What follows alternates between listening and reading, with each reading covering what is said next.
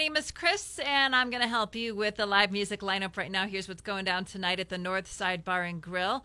You can catch Walter Shane and friends. Volcanic Theater Pub has Cloverdale.